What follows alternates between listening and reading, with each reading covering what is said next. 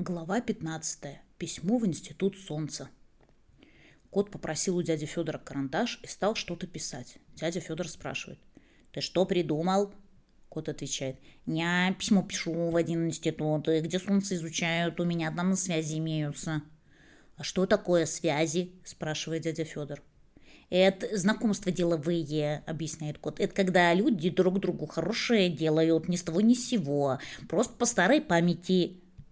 «Понятно», — говорит дядя Федор. «Если, например, мальчик в автобусе ни с того ни с сего старушке место уступил, значит, он это по знакомству сделал, по старой памяти?» «Нет, это не то», — толкует кот. «Это просто вежливый мальчик был или учительница в том же автобусе ехала. А вот если мальчик, когда старушке картошку чистил, а она за него в это время задачки решала, значит, у них было деловое знакомство, и они всегда будут друг другу помогать». А тебе какая помощь нужна? А я хочу, чтобы мне солнце маленькое прислали, домашнее. Бывают такие солнца? Удивился мальчик. А вот увидишь, говорит кот. Вдруг как закричит. Это кто мой карандаш утащил? Волчонок хватайка отвечает со шкафа. Это я, почтальон Печкин. Принес журнал Мурзилка. «Давай сюда!» — вопит Матроскин. Только отнять у хватайки что-нибудь не так-то просто. Полчаса за ним кот по дому гонялся. Наконец отнял карандаш. Хватайка за это обиделся, и только Матроскин отвернется, он подскочит сзади и хватит его за хвост. Кот от неожиданности каждый раз до потолка подпрыгивал, а дядя Федор смеялся до слез. Наконец кот письмо дописал. Оно было такое – Дорогие ученые, у вас, наверное, тепло, а у нас скоро зима. Мой хозяин, дед Федор, не велит природу на дрова пилить. Не понимает он, что замерзнем мы с этим хворостом. Пришлите нам, пожалуйста, солнце домашнее, а то скоро будет поздно. Уважающий вас кот Матроскин.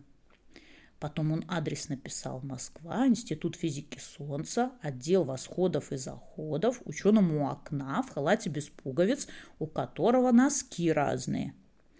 А тут шарик является, и зайца в зубах приносит, и у зайца язык свешивается, и у шарика устали оба.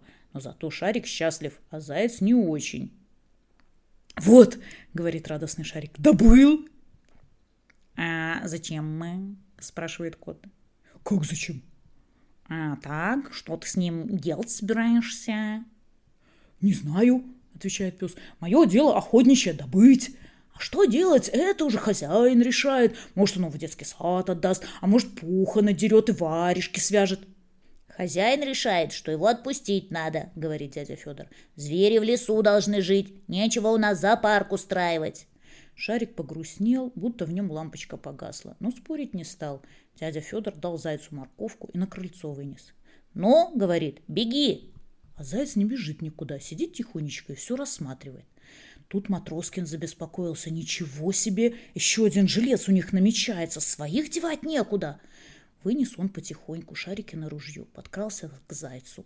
И как над духом у него пальнет, заяц аж подпрыгнул лапками, в воздухе заработал и с места пули раз.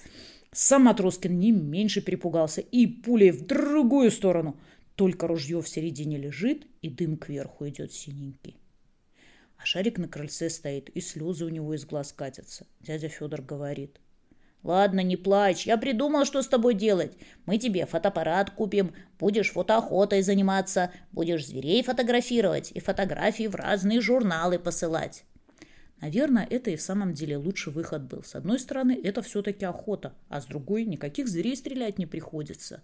И стал шарик фотоаппарата ждать, как дети ждут праздника 1 мая.